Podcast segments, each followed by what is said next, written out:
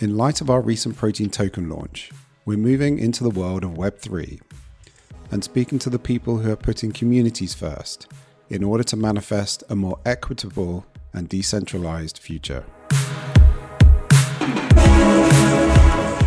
Opening our season 5, we have Cooper Turley, who's been actively shaping the creator economy since 2019 through DAOs like Friends with Benefits and our very own protein community. He's an investor in Variant Fund, advisor in Audius, and will be probably involved in that super cool project no one has heard of yet. This was recorded live in the Protein Discord, so excuse the audio quality. And make sure you follow our Twitter and Insta so you can be part of the next show.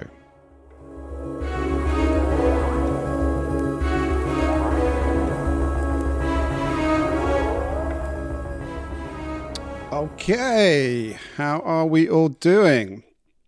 Welcome, everyone, to uh, Stories of Growth. Um, this is a new format, a new live format. Uh, thanks for taking the time to join us today. Um, and just wanted to welcome uh, Cooper Turley, aka the Cooper Trooper. Um, Cooper, welcome, mate. Hey, good to be here, man. How are we feeling? Yeah, really good, man. Thanks, uh, thanks for taking the time for this.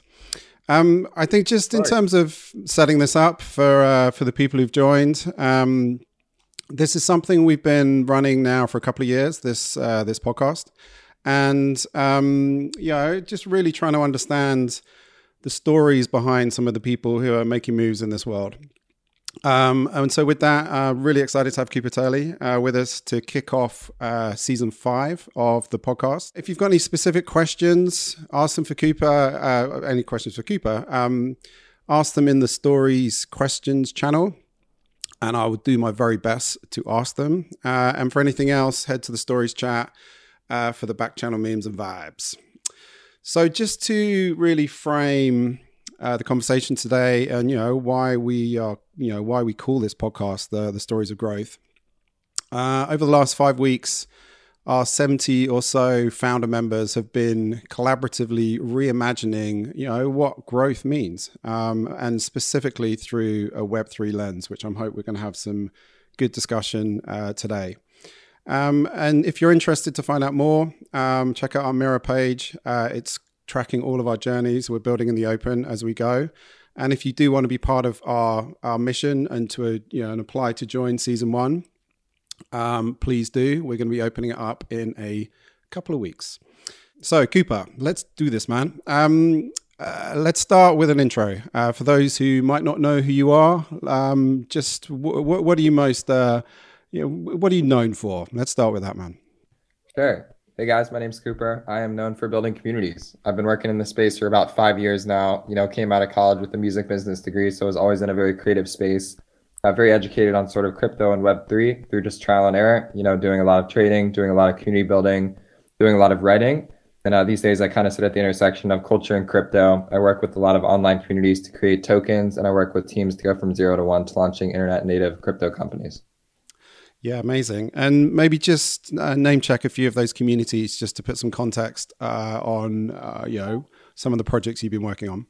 Absolutely. So the one that I think is most relevant to this conversation is a DAO called Friends with Benefits. This is a culture crypto community that we started about a year ago. I do a lot of work with the Audius Project, which is a decentralized music streaming platform. Do a lot of investing in tandem with the Variant Fund, and then just very active across a bunch of different DAOs and projects. So um, helped launch the SuperRare token not too long ago. Helped launch the Gitcoin token not too long ago. Very active across DAOs like Forefront, Seed Club, Bankless DAO, member of PleasrDAO, Fingerprints. You know the list goes on and on. I do a lot of advisory for wonderful projects, including the beautiful protein community here. And my goal is to really just help get in the weeds on anyone and everyone that's trying to do cool Web3 experiments and try and help move that ball forward in any way that I can. I mean, are there any DAOs that you're not involved with? Yeah, it's uh, it's getting too hard to keep up with, man. You know, for a while I had them all on my radar, but I think uh, you know this growth it's too parabolic. It's too hard to keep. Yeah, no, hundred percent. And again, I think just for context, um, we're trying to keep this sort of uh, you know language as accessible as possible. So maybe you could just open with a bit of an introduction to what a DAO is, um, and I think you know swiftly following that, why you feel it's so important about how and where things are evolving. Yeah, so I like to think of DAOs as internet communities with a shared bank account. I think that these are very important because for the first time ever, we now have assets which represent ownership in social communities. And so we're all in group chats. We've all spent time online, either in video games or sports teams or whatever it might be, just sort of collaborating with our friends. But I think for a while there, it's very difficult to go beyond it having a social component to it. So what I'm really excited about for DAOs is this notion of ownership. So being able to have assets that represent upside in the group and transparency. So as people come and join that group, then being able to participate in governance and be able to use those assets to make cool decisions. I think it's a really big unlock we haven't really seen before. In terms of the way that DAOs operate, you know, they all kind of have the same ethos underneath them of we're all going to win together. But mechanically, how they operate, I think that every DAO kind of has a different mission and a focus. And so for me, it's been very fun to use this wider topic and this wider umbrella of governance help enact meaningful change and to use capital that's being held in that treasury to go and do really, really cool stuff. Yeah, no, 100%. And I mean, fast forwarding maybe even just a handful of years, and I know crypto time frames, uh, you know, are pretty fast. But is there a case that you know we could DAO the world, so to speak? Yeah, absolutely. I think that right now DAOs are in a very much a novelty phase. You know, starting a DAO is a very cool and edgy thing to do. If you're starting a DAO, it's very obvious that you're deep in crypto. It kind of has this nice little twist to it where people know that you're experimenting on the edges. But I think over a couple of years, these formats are going to become more standardized. And what I think is going to happen is in the same way that starting an LLC is something that everyone just does if you're a founder, I think everyone will just start a DAO by default. You know, relatively speaking, in wider social circles, if you're starting a, an LLC, you're still kind of on the, the riskier side of the spectrum, you know, playing the startup game. And I kind of see DAOs being the next evolution of that, where you're now playing the startup game, but you're doing it in this new Web3 world. And I think DAOs are just the way that we sort of house that and make those reality, those experiments a reality. Yeah. And you're you're definitely on point in terms of you know this is pioneer time, right? We're right at the beginning, the forefront of this Web three. Uh, you know, re- is there a revolution? I mean, it sort of really depends and defines sort of where where, where you sit. But I, I think sort of maybe bringing it back to you know the more practical applications um, of how a DAO would work, just for I guess just just for for context. Um, maybe just dig into a little bit on I mean any any one of the DAOs and maybe FWB is the best example. Yeah, how that sort of practically day to day you know works um, just in terms of the governance etc just again i'm just sort of setting a scene for those who might not uh, know or understand what this new terminology or this new Web3 world actually looks like? Yeah, sure. So I think the biggest thing to call out is this idea of a community treasury. You know, this is kind of the central point of focus for each and every DAO. So typically a DAO will have one address that's transparent on chain that is holding the vast majority of funds that's raised by that group. But to give an example, when I started out, it might be me and three friends who have $100 and we put that into a community treasury together. And if we want to go out and do something with that money, we use governance or the idea of token voting to be able to decide what to do with that. And so in the case of a DAO like Friends with Benefits, we'll have a community treasury that sits at the center of things. There are about 1,500 people around the edges that all have the ability to vote on what to do with that. And key contributors in that community are making proposals which allow them to go ahead and spend those funds. So a lot of what I do is work with people who are creating those proposals to really get their ideas very clear and concise, help them propose that to the community for an open conversation and once there's been some soft signal about a proposal being a good idea, you put that up to a vote on a governance platform like Snapshot. This allows you to use your tokens, which represent ownership in that community, to vote yes or no on whatever that proposal might be. And in the event that it passes, those funds are then able to be distributed from that community treasury to go and enact on whatever that proposal actually had in store. So once you actually pass the proposal, typically those those funds will go from the main community treasury to the person who's actually responsible for doing that proposal. And then that person who proposed it will typically oversee a small working group to actually bring those ideas to life. And you kind of just have a, a rinse and repeat process. You know, proposals can be anything from a grants program to give people money to paying people for contributing full and part time. You know, I'm very excited to say that Friends with Benefits now has about 30 people that are all being paid directly out of the DAO, either full or part time. Um, you know, and I think that these are just some of the ways that it starts to resemble an LLC. When you look under the hood, you start to recognize that this process of a proposal going through a community vote, having open and public conversation, it feels much different from a traditional startup because there's a lot more community buy-in there.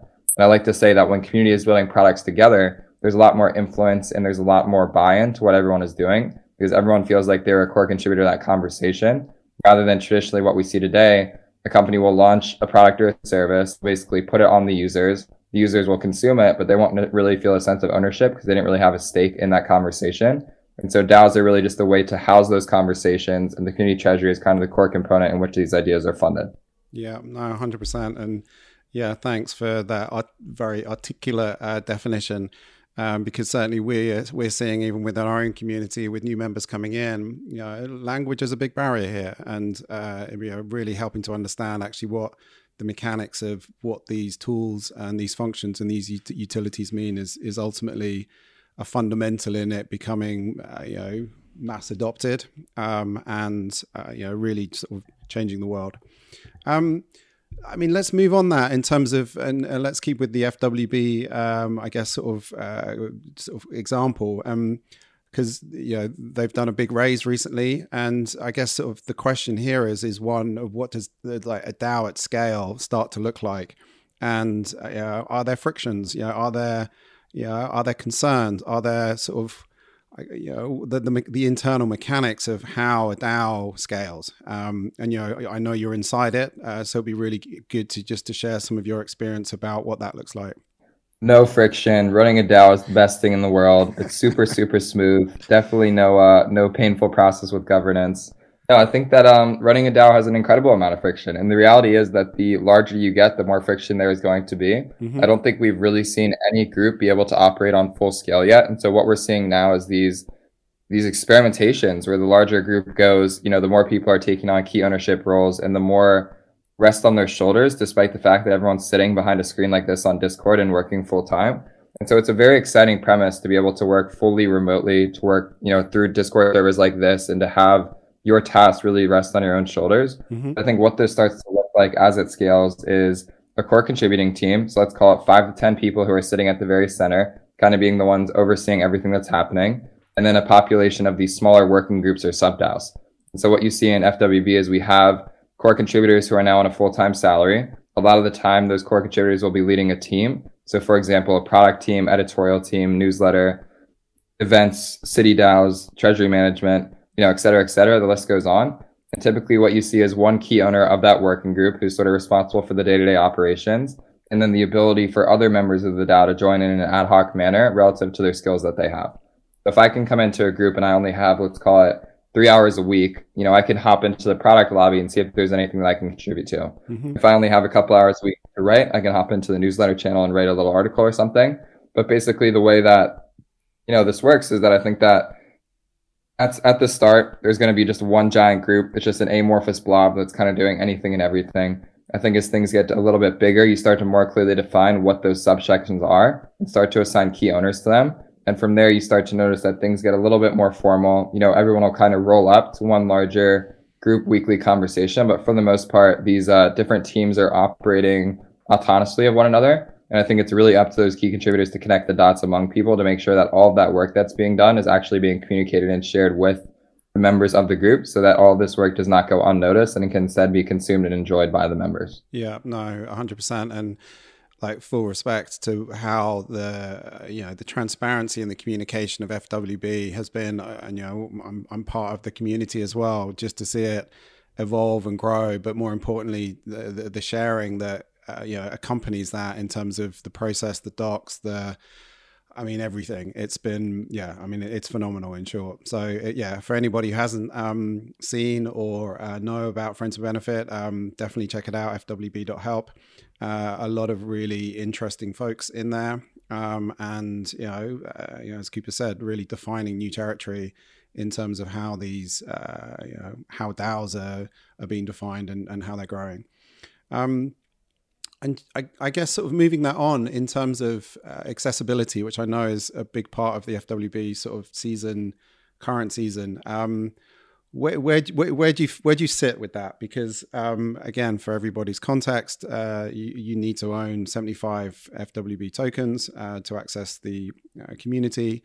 The original price for that was pegged, you know, around to be twenty dollars. Um, that's now closer to something like fourteen hundred dollars. Um, uh, and so, so Cooper, where where do you where do you sit with that in terms of being able to, you know, still provide utility, still provide uh, you know true value, uh, but really the, the the tokenomics or the value of the token is really dictating that accessibility. Yeah, it's a big topic. I would say that from a high level, the value of the community is directly reflected in its token price. So a higher token price typically means that the community members are very excited and happy about the value being created there. And so I think objectively, it's a very good signal. It's a great problem to have. And I think it's something that I'm excited to work through. I think more mechanically, you know, obviously not everyone's going to have that much money to be able to join. So the school of thought becomes either A, lowering the barriers to entry or B, creating more value for the community we've sort of opted into the latter, trying to do anything and everything to make that buy-in price as you know attractive and as accessible as possible, and then created programs around it to make it easier for people who don't have that capital to be able to earn their way in. But I would say, you know, having seen this go from zero to 100, it was really fascinating to watch the rate at which that token price increased relative to how much people were contributing to the group.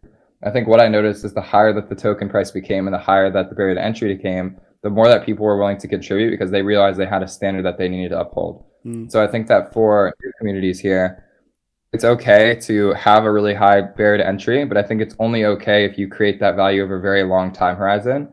Know, I think having a really high barrier to entry on day one feels very alienating to me, but slowly working your way up to that higher barrier to entry through consistent seasons, through consistent growth. You know, as you mentioned in your comment there, FWB was $20 to join for at least two to three months at the beginning you know, that slowly crept up to about a hundred or two hundred dollars. But there was definitely a period of about six to eight months when we had very, very low barriers to entry. And I think that that was great because it allowed the community to come and self-organize. It allowed the core contributors to identify themselves, and you really got to see who was there firsthand. And so I honestly don't think we've seen a DAO that operates like fully at scale. I think the biggest realization for us was that FWB is not meant to be a group that has a million members in a Discord server. If we can have 10,000 highly active, highly aligned members that are all working in different sub DAOs together, I think that model is very, very productive. And so we've been thinking through a lot, you know, how do we better engage contributors? How do we put out funnels so that people can come and do meaningful work? And I think the more directive we get in those conversations, the easier it's going to be to earn substantial amount of tokens far above and beyond that 75 entry price. Mm. I think that that in combination with grants programs and onboarding tools like fellowships to help those who might not be able to have the financial capabilities but have the time and effort to put in. I think that's the way that we start to address that ex- exclusivity question in a very meaningful way. Yeah, and that was my next one because that certainly is, uh, you know, a big barrier in all senses of the word in terms of access to these communities, to these DAOs, both in price point, but also just in terms of socio-economic, um, you know, gender, uh, you know, positions. And uh, again, like, w- w- do you have a view on how best to, uh, I guess, sort of, it's not even democratize that, but really sort of open that up and, and level that playing field? And this isn't just to FWB. I think this is applicable to the entire sort of Web three, uh, you know, sector um, yeah, it'd be good to hear your thoughts on that. Yeah, so speaking off the cuff, I think that it's less about trying to really democratize access to one given community like FWB and more about growing the wider ecosystem around it. So there's awesome channels and communities like this one. There are communities like Forefront, and there's other places where you can come and join for free. I don't think that it's every community's responsibility to have a free to play tier associated with it, but I think that there is a world in which we find combinations that kind of get towards that. So for this season in FWB, we just started FWB Local. This allows anyone who holds five tokens to join a local city DAO to come to all of our digital and our physical events. And so we believe one-on-one relationships are what make that group so special. So rather than requiring you to have 75 tokens to meet the cool people that are in it, we wanted to really focus on these sub-DAO city chapters and allow people to self-organize around that. So we have a LA chapter, a New York chapter, and a London chapter. And I believe that these are the three cities that we're starting out with all of those chapters have a leader, as I mentioned before. So a team lead who's kind of overseeing that region. And they created a budget on a monthly basis to host meetups, to do events, to go and do cool stuff IRL. And I think through that, you're going to notice that people are going to be able to feel the special aspects of FB for a much lower price point of five tokens. Mind you, is still an expensive decision, but I think that that's a little bit more easy to wrap your head around than 75. And I think the biggest unlock that's really worth doubling down on, you are not paying a sunk cost to join these communities. When you're buying five tokens, when you're buying 75 tokens, you are buying ownership stake in this community, but you are free to come and go like, however you please. Mm-hmm. If you step in and you don't think that this community is valuable, if you don't think the people that are there are valuable, you can go ahead and get your money back. You know, no problems, no questions asked. And I think that that fluid entry and exit allows for there to be a really meaningful flow of membership. I think the reason why you've seen that the token price has gotten to the price that it is today is because members are valuing that membership so highly that they would rather hold 75 tokens rather than hold $1,500 and or $15,000, excuse me. And I think that that's a really, really powerful thesis in and of itself. Yeah.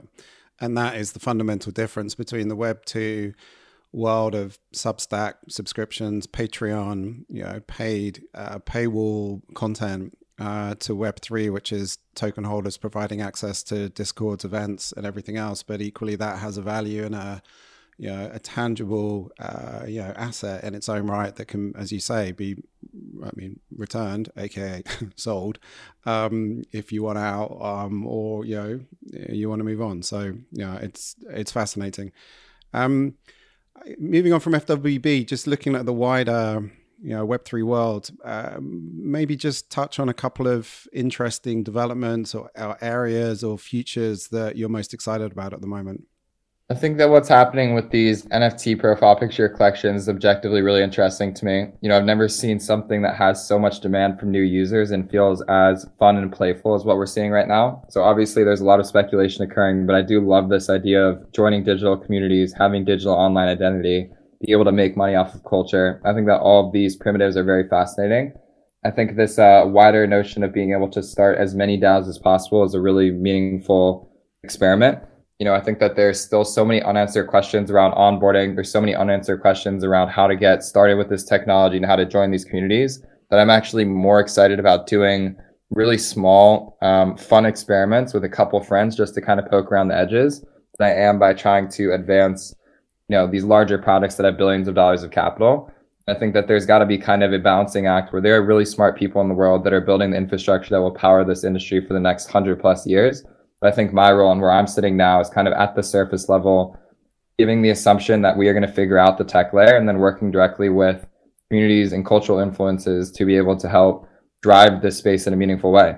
What I mean by that is setting up more pockets for conversation like this, setting up places for humans to come and meet one another online, building products and services that feel more social than financial and trying to do anything and everything to just really advance the fact that crypto is not only about finance, it's not only about speculation. I think that it's a way for us to have better trust among the relationships that we have online. So anything that I can do to help inform those conversations and create more pockets for people to discover one another, I think that's all directionally the area that I want to spend my time on. Yeah, no, yeah, plus a thousand on that, Cooper and I think for us is a is a core uh, you know is a core part of our mission for good growth uh, and really using this technology to enable conversations in a way that haven't been previously you know possible. And I think with any good technology it's it's not what you can do with it. It's sort of how it can improve my day or how it can improve my community or how can it improve you know the world around us. Um, so I think that to me uh, ultimately is driving a lot of the the passion, um, well, obsession even um, within this world. And yeah, I mean, again, it's it's fascinating to see what what's going on uh, and and how fast it's moving, and ultimately what impact it will hopefully you know generate. Um, and on that, uh, I guess it's sort of more about the the impact um, question, uh, and you know our definitions of good growth and around sustainability. And, and I think you're entirely right. Every DAO has their own mission and, and their own outlook. But how would you sort of put a definition to good growth or, or sustainable growth, you know, through through a Web3 lens? I'd really focus on word of mouth expansion. You know, I think that when people started DAO, the most obvious answer is to try and get as many people involved as possible. But I think the way in which you do this is extremely important. So rather than trying to drop 10,000 people into a server at once, really doubling down on those individual relationships, empowering batches of members to onboard in a very slow and meaningful way. You know, working with new members to make them feel like they're welcomed into the community. I think good growth to me is basically the intention to make sure that every member in that community feels very welcomed. They feel like they have a good conception of what's happening and they feel like they have a voice in those conversations. When it comes to things like governance, allowing there to be clear templates in place to follow for people who do have a good idea, allowing there for there to be people that are available to help others craft those proposals when they do want to execute on those ideas, and then just having transparency.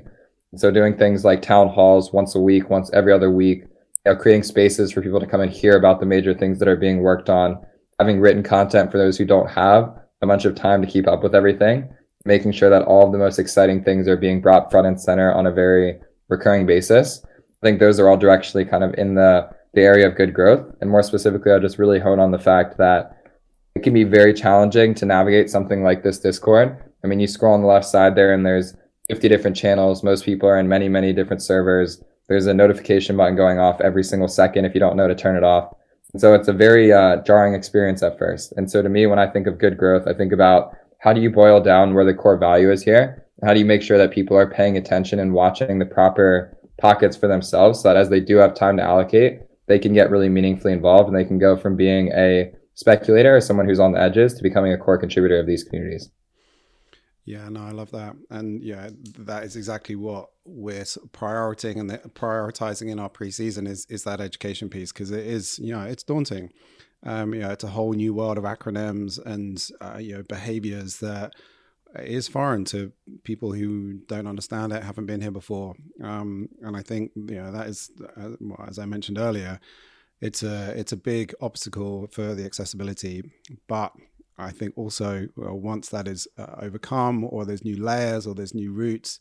And I think it's also not all about the Discord. To your point, and the importance of the IRL. You know, we have a space here in Shoreditch, which hosts events. You know, which has a workspace that people can come and hang out. So It, it's definitely uh, uh, you know it isn't it, it isn't binary in terms of the you know the status of, of your involvement and um, you know I, I can only see that in, that increase as we go. Um, moving on to I guess sort of the other big question when it comes to DAOs and the Web three, and it'd be great to get your thoughts on you know the role of brands uh, in the Web three world. I think that brands are now being forced to be very collaborative in the way that they interact with the people that they're targeting. So what I mean by this is rather than releasing products that are being consumed in a one directional manner, brands are having to rethink what it means for those consumers to be able to have ownership stakes in those communities. So from a high level, what this looks like is sort of an MV or an advanced version of a sponsorship where people are able to consume the products for free and be able to give feedback on them. I think that brands are going to need to start working more closely with these members to make them feel like they actually care about what's being released. So rather than buying some chocolate bar, trying on perfume, or whatever we might think about when we think about interacting with brands. I think that having transparency around why these products are being released in the way they are, you know, giving visibility into what happened under the hood for these decisions on what's being released next, then giving those community owners opportunities to earn ownership stakes in these communities. You know, I think that brands are no different from the online communities like this one that we're in right now. I think the only difference is that for a very long time, brands' central core focus was profit. I think instead what they should be focusing on now is community and allowing people who do add value to a brand to be able to earn ownership stake. And what that looks like is setting up a channel like this, having ongoing conversations with people who are most active in those engagements and in those programs and activations, and actually allocating meaningful stake in those conversations that are happening. So I think this is much bigger than just giving someone free loot every now and then, dropping them a t-shirt, dropping them, you know, a box of, of goodies or whatnot. I think that brands really need to think about what does a tokenized representation of themselves look like and how can I be more fluid in giving those to the people who are spending time on my product or service because those people are going to be the ones who are really championing and ambas- and becoming ambassadors of that of that initiative and the more that you want them to engage I think the more intention there needs to be around being able to provide ownership to those individuals. Yeah, no, I fully subscribe, and it's something that we advocate for in any of the work that we do through our, our agency business, working with brands. Is sort of it's it's community first. You know, there are good challenges here in terms of you know brands who even a accept that uh, philosophy, but b are in a power in a position to empower you know, their community, uh, you know, with, with that status. And you know, there are some great examples out there who brands who do have that progressive forward looking you know, i guess sort of mindset and approach um, but yeah i think it's it's going to be again similarly fascinating to see how where and when sort of brands show up uh, because i know they're sort of they're tracking it uh, but yeah it's just really finding the right role for it because uh, it's it's democratized it's decentralized and that ultimately goes against pretty much every single brand or certainly big brand um, you know that, that's out in the marketplace. Um, I just want to sort of, I guess, sort of switch it around or switch it switch it over um, and bring it uh, maybe less on the on the on your professional uh, story and your professional journey so far, and you know, come back to sort of more of a a younger Cooper. Um, you're you're pretty young already, though, Cooper. Like, how old are you, if you don't mind me asking? Twenty six years young. there we go. Amazing. Um, and maybe just talk about early Cooper in terms of you know school, college. Uh, you know, what, what, was it? What was sort of the, I guess, sort of the, the the tech influence, the code influence. You know, I'm just trying to sort of navigate how you how how you arrived to into this Web three world. Yeah, so I'll piece together. I've always been very competitive. I played sports my whole life growing up. Um, I was really, really into video games in high school and middle school. And so I always like to combine this notion of playing with friends with some sort of end state and objective to win something. And so when I started to see uh, video games becoming more of a standard, I got really obsessed with this. I was playing with a lot of friends all the time. I was playing a lot of RuneScape very, very early on. I got very big into music discovery, where I was spending a lot of time on platforms like SoundCloud, finding artists very early on was doing a lot of uh, entrepreneurial activities like selling Pokemon and Yu-Gi-Oh cards on eBay. And so I would go out and find collections that people had from their childhood that they were selling in mass. I would buy those at wholesale and then I would go ahead and list the individual cards one against another. And I think through this process, I started to realize that I really loved internet culture. I really loved the ability to invest directly in communities and in different assets that represented sort of values that I knew and loved. And when I went into college, I sort of got deeper down the music rabbit hole um, and it was kind of through this process that I was starting to make a lot of friends online. I was going to a lot of shows. But to more directly answer your question about the intersection of the two, you know, I feel like I've always just been very up to date with trends that are happening really anywhere that that matters. And so when I started to see that there was opportunities to make a living on the back of working online, I think that it all became pretty natural to me. You know, I've never had a traditional nine to five job. I've always worked freelancer and gig economy things. So doing things like delivery driving, uh, driving for Uber, you know, doing eBay sales online and just sort of piecemealing together a living. I think that when I started to see crypto as this new asset class, I was coming out of college. I didn't really know what I wanted to do or how I wanted to spend my time, but I definitely knew I didn't want to just dive into something that didn't feel good to me. And so I was very fortunate to have discovered crypto at a time when it started to become really interesting and exciting. You know, I'd like to say that I'm a very fast learner for any of the industries that I do become passionate about. So in the span of about three to six months, I went from buying my first Bitcoin and my first Ether to being heavily involved with a lot of different um, crypto projects, you know, helping to write their white papers, helping with communication strategies, being on the ground floor doing community building. I think it's really just been a, a grind. You know, I think when I stepped into the space in 2017, it was a very different world. I got rugged. I, you know, participated in a bunch of very bad projects. I learned a lot. I was getting paid for free and ended up never getting any payment for the work that I did slowly but surely, I kind of found that there was a, a science and a gel to this industry. I think being able to really center myself on new forward thinking tech platforms like Telegram, like Discord, starting to use more governance tools and really starting to be active across governance forums, I started to realize that there was more to this industry than just hopping on an exchange and buying tokens. And I think once I started to center my time in this space around building human connections and really trying to gain social capital for myself, I think that's when things went from zero to one. I think that the, te- the technology is really just a conduit for me to be able to do cool and exciting work. Yeah, no, nice. Um, didn't know about the music thing. What was your first gig? First gig was as a journalist. I was going to a bunch of music concerts, festivals, whatever you call it. I was doing artist interviews. I was helping with street team promotion, basically just helping to spread the good word of the artists that I know and love. Any any of those artists you want to share? Or show, what was your first show you went to?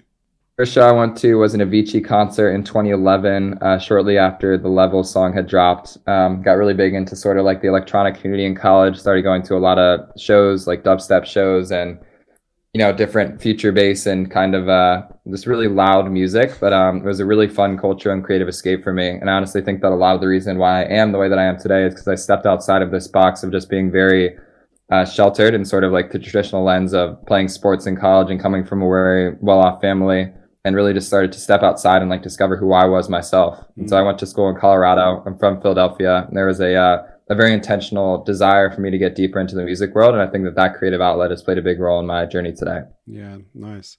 How was growing up in Philadelphia? Pretty standard. I mean, I think that I'm very fortunate to have come from the roots that I did. You know, I'm very thankful for having a really good education around me. I'm very thankful for having parents that pushed me to be very disciplined in how I spent my time and effort. And so, um, you know, admittedly, I don't keep up too much with a lot of people that are from there, but I think that that upbringing was very, very directive. And I think that it allowed me to really explore whatever I wanted to do. And I think that's kind of the biggest thing I'd call out there is that I'm very thankful for the fact that my parents supported me in anything and everything that I did. You know, I don't think they had any idea that I, I knew what I was doing. And frankly, I really didn't, but they were always supportive and knowing that I was going to figure it out. they were letting me try try and fail time and time again. And I think over time, you know, I've landed in a position where I feel very confident about my future now. But for a long time, I really didn't know what that was going to look like. And so I think just having that support network around me of people who know that I would figure it out was extremely vital to me being able to be where I am today. Yeah, and I, I saw your pinned tweet about paying off your parents' mortgage uh, thanks to crypto.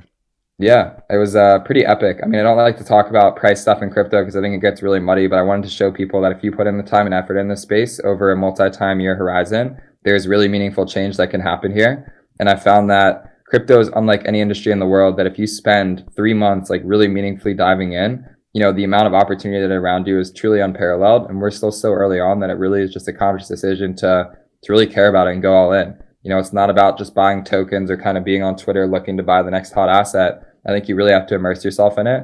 And I think that all of my success that's come from crypto has been a direct result of how deeply I've immersed myself in this culture.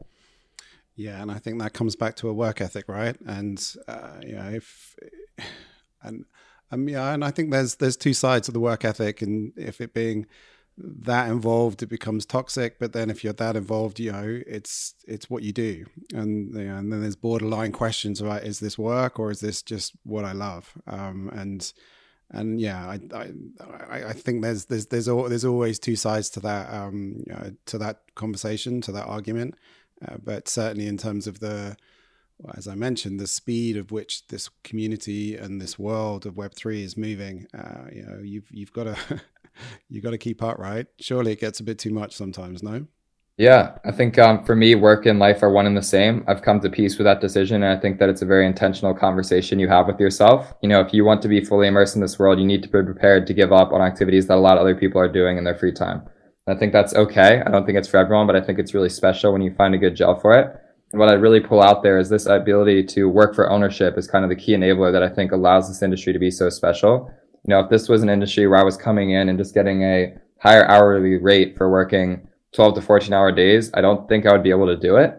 But I think the fact that I can spend that time working for early stage communities, getting these new assets that represent high upside potential, you know, there are creative vehicles that allow us to be so much more driven in the time and energy we put in here. But as you start to navigate the space and as you start to develop this skill set, you can have such high leverage with your time that it's very difficult to see myself ever working in sort of the traditional lens and boxes again because there's just sort of this this new architecture that's being built and i think that's the single reason why people get so hooked once they dive in and yeah, it's been pretty well documented in terms of the future of work and gig economies. And you know, you mentioned it yourself. If being an Uber driver, there is the side hustle that runs you know deep across, I mean, across the entire world.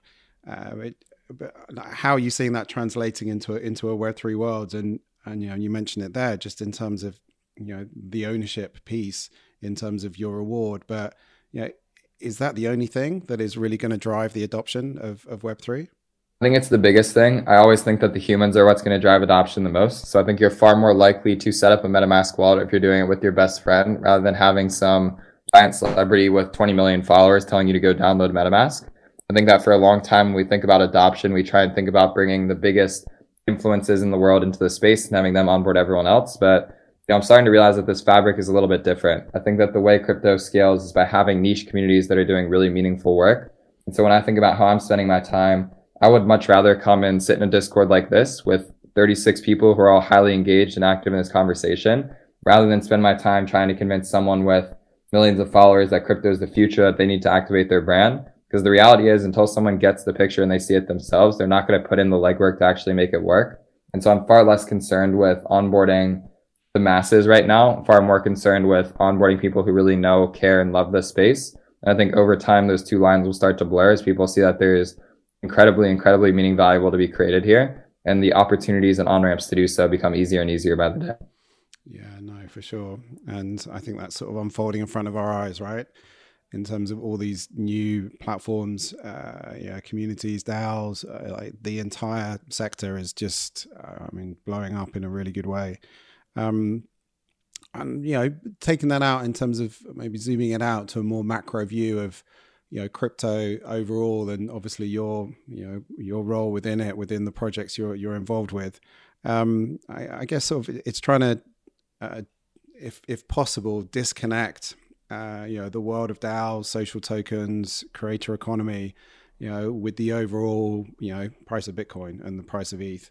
And, uh, you know, it would be good just to get your view on like how you, and this isn't sort of, uh, I guess, uh, adjust to it, but I guess, you know, really just understand how those two forces, and they are two forces, uh, you know, are, are reconciled in, in, in your world. They're all interconnected. I think that by getting involved in this DAO landscape, you inherently have to get a little bit deep into sort of this whole crypto rabbit hole. So doing things like setting up a wallet, uh, having tokens, learning how to make a trade, all those things are very big prerequisites getting started right now.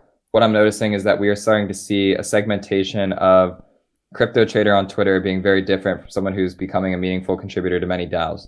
What I mean by that is that you still hold the same assets, you both hold tokens. But one of those people is far more focused on participation, the other one is far more focused on speculation. So what you see now is that a lot of these social clubs, so things like FWB, Bankless, Forefront, uh, Protein, you know, these assets are typically trading uncorrelated to the wider crypto movements. And so as they start to grow and succeed, you'll notice that they are performing higher than something like an asset like Bitcoin or Ether. And I think what we're going to see is that these different pockets and these different communities are going to have their own sort of waves around them. But uh, more broadly, you know, the reality is is that the crypto market is still driven by a small handful of people that are doing much bigger forces than any of us can realize.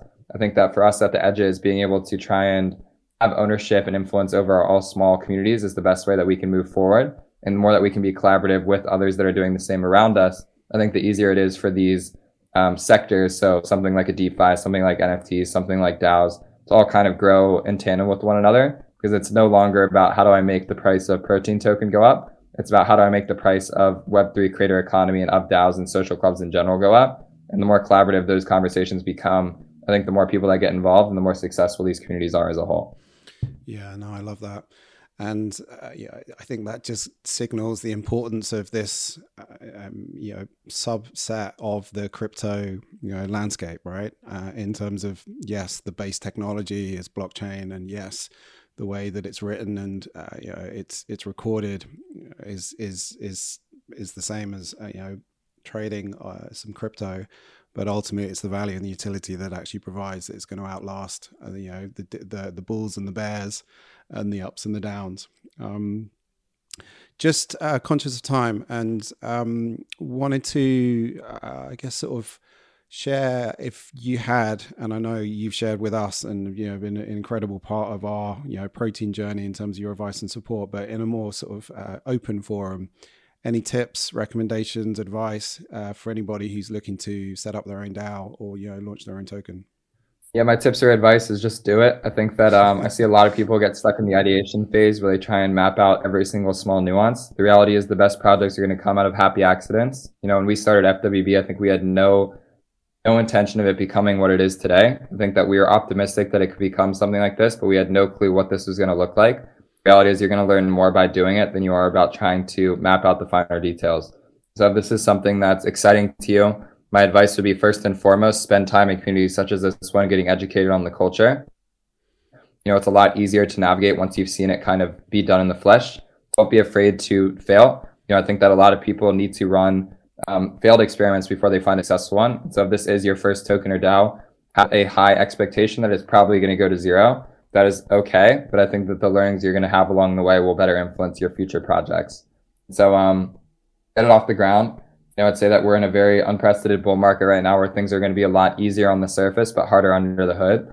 What I mean by that is that conceptually starting a DAO is going to be interesting, exciting. You know, you're probably going to have a period of time when people are really fascinated by it, but your goal as a community operator is to focus on a long-term time horizon. How do I keep people engaged over six to 12 month view. And the way to do that is to do everything but focusing on token price. I think that when you create a DAO or a token, the most immediate conversation is how do I make the value of this? What I've found is the more value you put back into the human side of things, the less you talk about token price, the less you worry about revenue and stuff like that. Um, the easier it is for these things to sort of get off the ground, get the ball rolling. If someone's starting to start it and do everything you can to get as many people in the door and working with you on a day-to-day basis. And I think from there, there's a high likelihood that it becomes a success. No, again, fully subscribe to that. And um, uh, yeah, there's a comment in the channel, just DAO it, right? Um, but I think for um, I mean for anybody listening, for anybody who's sort of interested and curious around this new world, and it is definitely a new world. Uh, there's there's there's a load of amazing resource out there uh, in terms of how tos. Uh, you know, podcasts. Uh, I mean, everything is there. So, uh, you know, dig in. Um, you know, just really absorb your absorb your absorb absorb as much as you can. And, you know, as Cooper just said, you know, just jump in the rabbit hole, spend some time in some of these discords. Uh, you know, put your hand up and get involved in some of these DAOs, and um, you know, then you can see actually what this is all about. Cooper, two final questions for you. Um, what's the best way of someone contacting you? Discord. I mean, I think that Twitter is kind of my top level funnel, but Discord's where I try and stay up with all of my one on one relationships. This is basically my new version of email. So um, if you're listening to this, Koopa Troopa number 9799, you know, I tried for a very long time to answer every single Discord message that I have. I would ask that if you're listening to this and you send me a message, please have patience. Um, we don't need to do a call for me to be influential in what you're working on. So if you have ideas or question about something, you want to have a conversation, I'm always open and excited to that and I look forward to having a very wonderful asynchronous conversation about what you're working on. There we go. Expect the DMs to flood in. Um, final question for you, Cooper. Who would you like to hear from on the show? Who's sort of like you're really excited about? It's been making some interesting moves out in the uh, Web3 world right now. Yeah, if you guys could get Jack Harlow on the podcast, I think it'd be pretty cool. Okay. Add him to the list, man. um, this has been amazing, Cooper. Thank you so much uh, for your time. Um, fascinating to hear a bit more of your story, uh, and um, yeah, wish you every success in you know, in, in where it goes. Uh, so if we can all give Cooper, uh, you know, some love uh, in the chat, would appreciate it. Um, also, thanks for everybody's questions. I think we covered most of them. Sorry if we didn't. Um, you now know Cooper's Discord handle, so you can ask him directly. Thanks so much for coming, uh, Cooper. Thanks again, mate. Uh, this has been amazing. And um, yeah, that's it, guys. Cheers.